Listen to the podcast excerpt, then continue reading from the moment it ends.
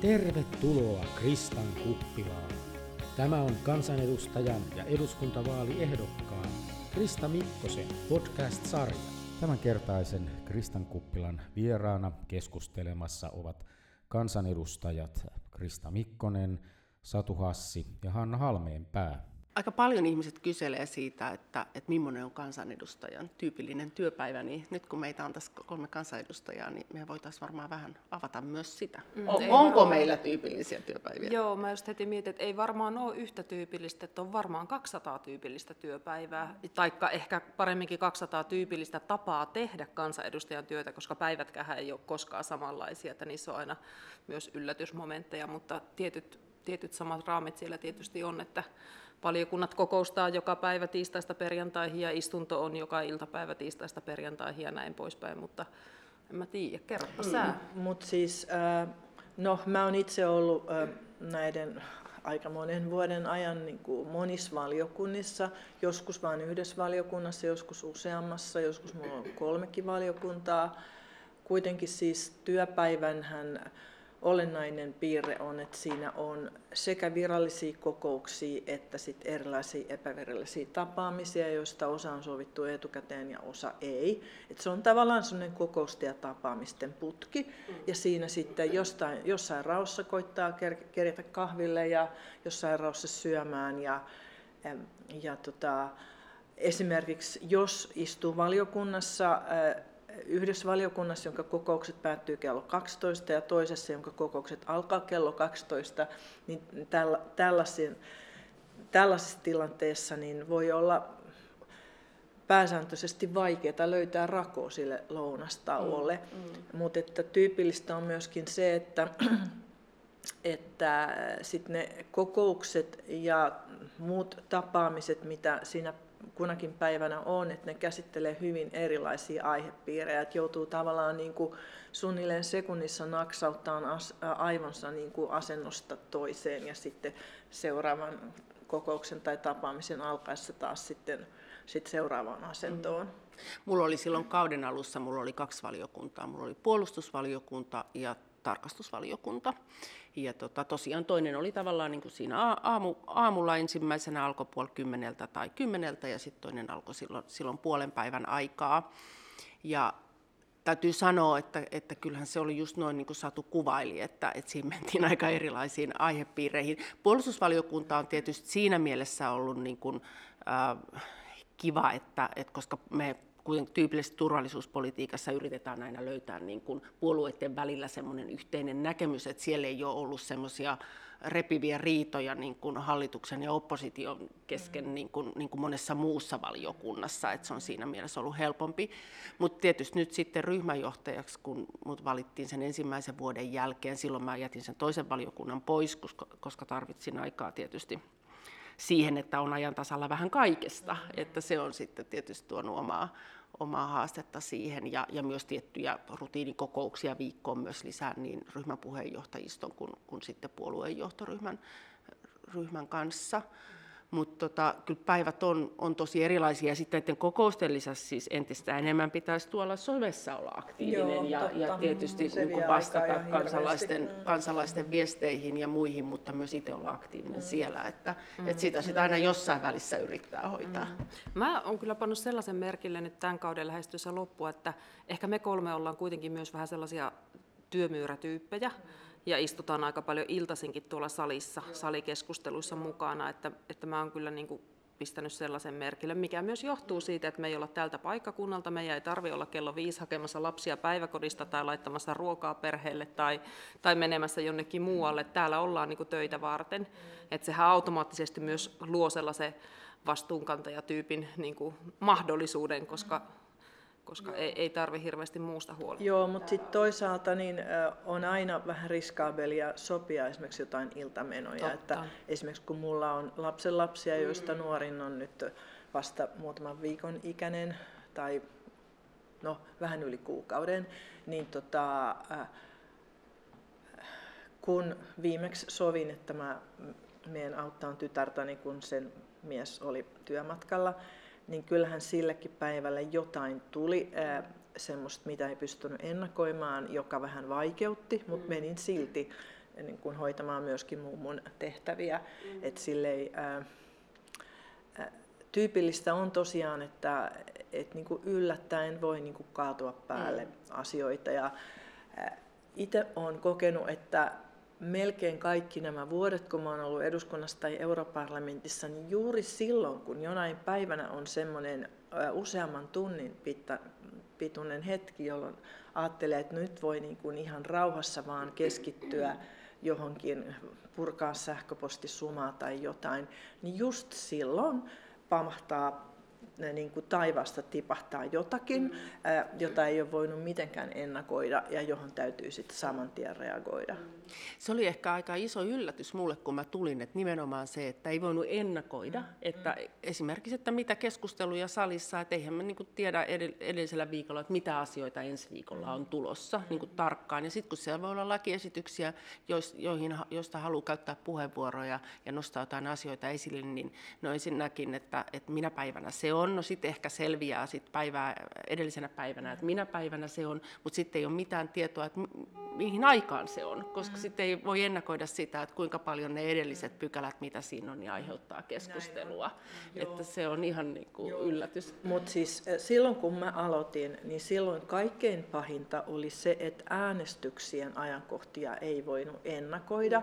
Että siis...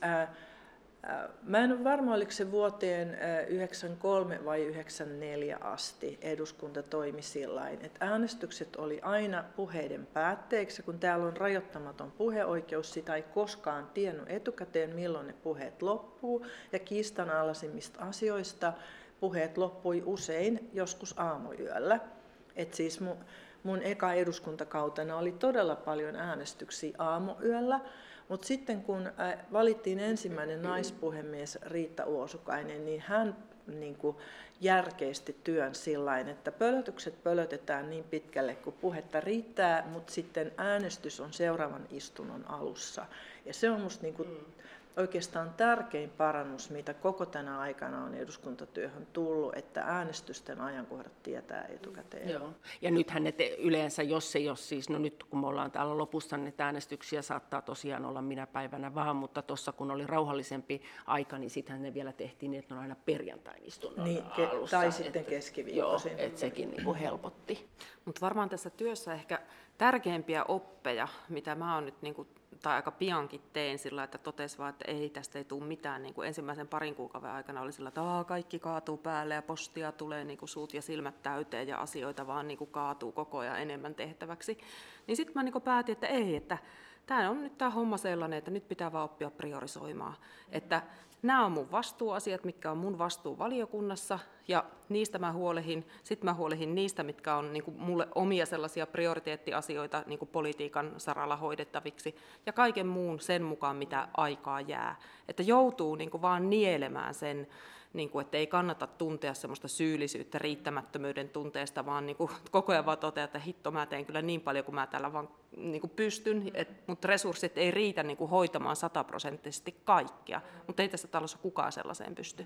Joo, ja ne, jotka joskus on yrittänyt, niin seurauksena sitten on ollut erilaisia työuupumuksia, että kyllä se riittämättömyyden tunne on niin kuin jatkuvasti läsnä ja se pitää hyväksyä. Joskus siis kauan sitten satuin vierestä kuuntelemaan, kun eduskunnan opas jollekin vierasryhmälle sanoi, että kun katsotaan siis kaikki se posti, siihen aikaan tuli vielä paperipostina pääasiassa, kaikki se posti, mitä tulee valiokuntapöydälle, hallituksen esitykset ja asiantuntijalausunnot ja sitten täysistunnon pöydälle, sitten niin kuin henkilökohtaisena kirjapostina ja sitten erilaiset lehdet ja muut, niin jos se muutettaisiin A4-siksi, niin siitä tulee 500 A4 päivässä, että ei niin kuin kukaan voi semmoista käydä läpi, ainakaan joka päivä.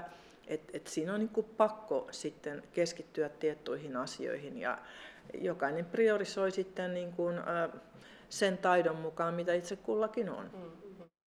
niin se priorisointikyky on varmaan se, mitä niin kuin kansanedustajan työssä on se yksi oleellisin ja sitten se oman ajankäytön niin kuin hallinta myös, että ymmärtää sen, että ihan pakko on ottaa sitä omaa aikaa, pitää huolehtia siitä liikunnasta, pitäisi joka päivä myös syödä lämmin ruoka, että näistä joskus joutuu niin kuin tinkimään, mutta sille pääsääntö pitäisi olla se. No onhan meillä kuitenkin hyvä valvontasysteemi, kun meillä on työhuoneet samalla käytävällä nyt, kun säkin tulit siltä pikkuparlamentin puolelta, että varsinkin minä ja Krista, kun me ollaan sellaisia illalla työhuoneella kukkujia, niin käydään sitä aina koputtelemaan sitä, onko sä hengissä, onko sä nukkumassa, niin, lähdetäänkö jo menemään. Ja jos se niin kun, silti jatkamme työskentelyä, niin jossain vaiheessa tulee vahtimestari puoliyön aikana katsomaan, että täällä on vielä valot, että vieläkö täällä ollaan. Joo, kerran on tullut tällä kaudella mulle koputtaa, että edustaja Halmeenpää, nyt olisi aika lähteä nukkumaan. Joo, on mulla pari kertaa. Mulle tapahtui europarlamentissa muutaman kerran, että vahti tuli kattoon, kun mä olin myöhään illalla työhuoneessa, että kukas täällä oikein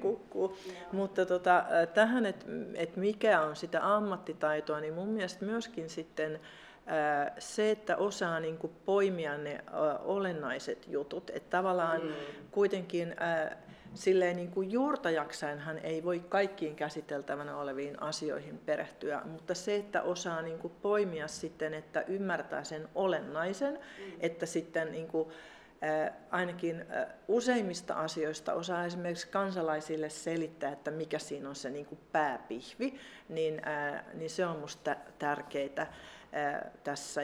Ja mielestäni Krista on ryhmäpuheenjohtajana, joka joutuu nyt sitten niin kuin olemaan selvillä kaikesta vielä enemmän kuin nyt sitten rivikansanedustaja, niin Krista on osoittanut tätä kykyä oikein kiitettävästi. Mä allekirjoitan ja mä en myös nosta hattua sille, että ryhmän puheenjohtajan tehtäviin kuuluu aina myös huolehtia se, että niin kuin ryhmän niin kuin poliittiset asiat hoituu, että ne ei jää niin kuin vaille puhujaa, vaille esittäjää salissa ja näin poispäin. Niin meillä on kyllä se hyvä etu, että kun toi Krista on tässä niin kuin tavallaan niin kuin aina läsnä, niin se kyllä itse huolehtii siitä, että jos ei ryhmän niin kuin muut edustajat pääse paikalle, niin sitten sä paikkaat itse.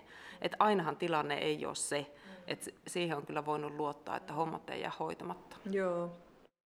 Ja siis kaiken kaikkiaan se, että tietysti yhdessähän tätä tehdään ja se, että tosiaan kun jokainen edustaja ei pysty kun siihen tiettyyn osaan niin kuin paneutumaan, ja tietysti ei ole valiokunnissakaan, kun yleensä yksi tai joillain meillä on kaksi, niin pitää luottaa niihin omiin kollegoihin sit siellä valiokunnissa, että se hoitaa sen. Ja kyllä tietysti ryhmäkokouksessa sitten, jos siellä on jotain semmoisia asioita, jotka selvästi niin kuin aiheuttaa keskustelua, niin ne tuodaan pöydälle, että sitten ryhmän kanta menee sitten sinne valiokuntaan ja myöhemmin tulee sitten saliin. Mutta sittenhän me ollaan tässä puhuttu niin kuin oman ryhmän sisäisestä yhteistyöstä ja luottamuksesta, mutta olennaistahan on myöskin sit kyky yhteistyöhön muiden ryhmien edustajien kanssa.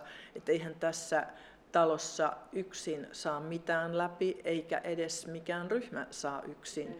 Et siitä kuinkahan monta kymmentä vuotta vai onko siitä jo yli 100 vuotta, kun viimeksi on ollut yhdellä ryhmällä yksinkertainen enemmistö. Et siis ennen Suomen itsenäistymistähän silloisella työväenpuolueella oli lyhyt aikaa enemmistö, mutta en mä tiedä, onko sen jälkeen ollut kertaakaan yhden puolueen enemmistöä.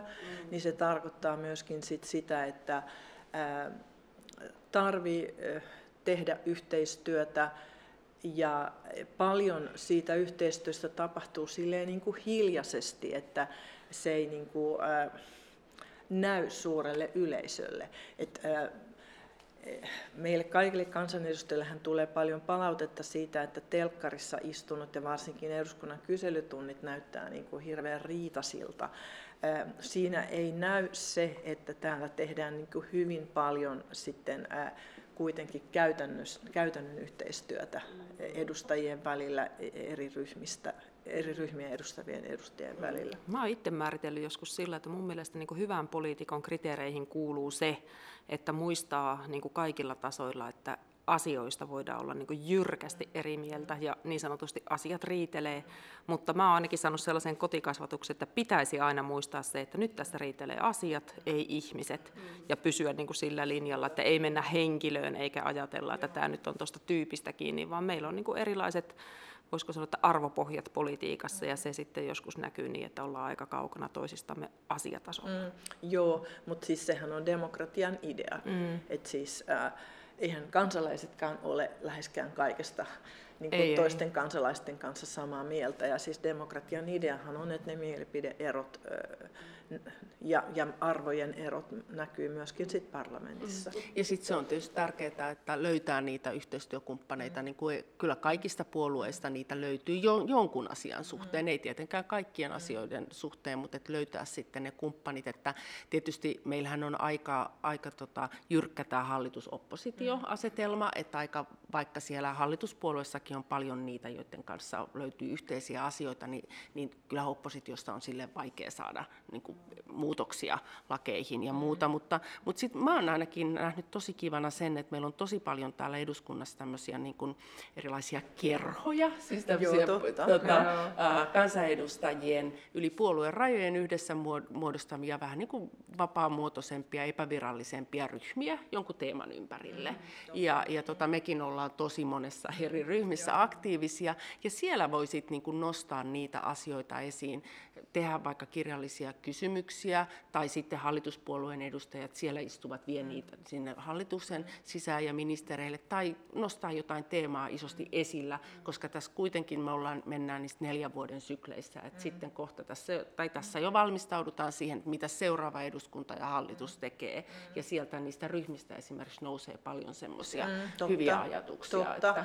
Ja siis varmasti monet niistä ajatuksista, mitkä nousee näissä epävirallisissa ryhmissä, voi sitten olla seuraavissa hallitusneuvotteluissa. Että niitähän ei koskaan etukäteen tiedä ennen vaaleja, että kuinka isoja mikäkin ryhmä seuraavassa eduskunnassa on ja mitkä puolueet sitten lähtee yhdessä hallitusneuvotteluihin, mutta se on...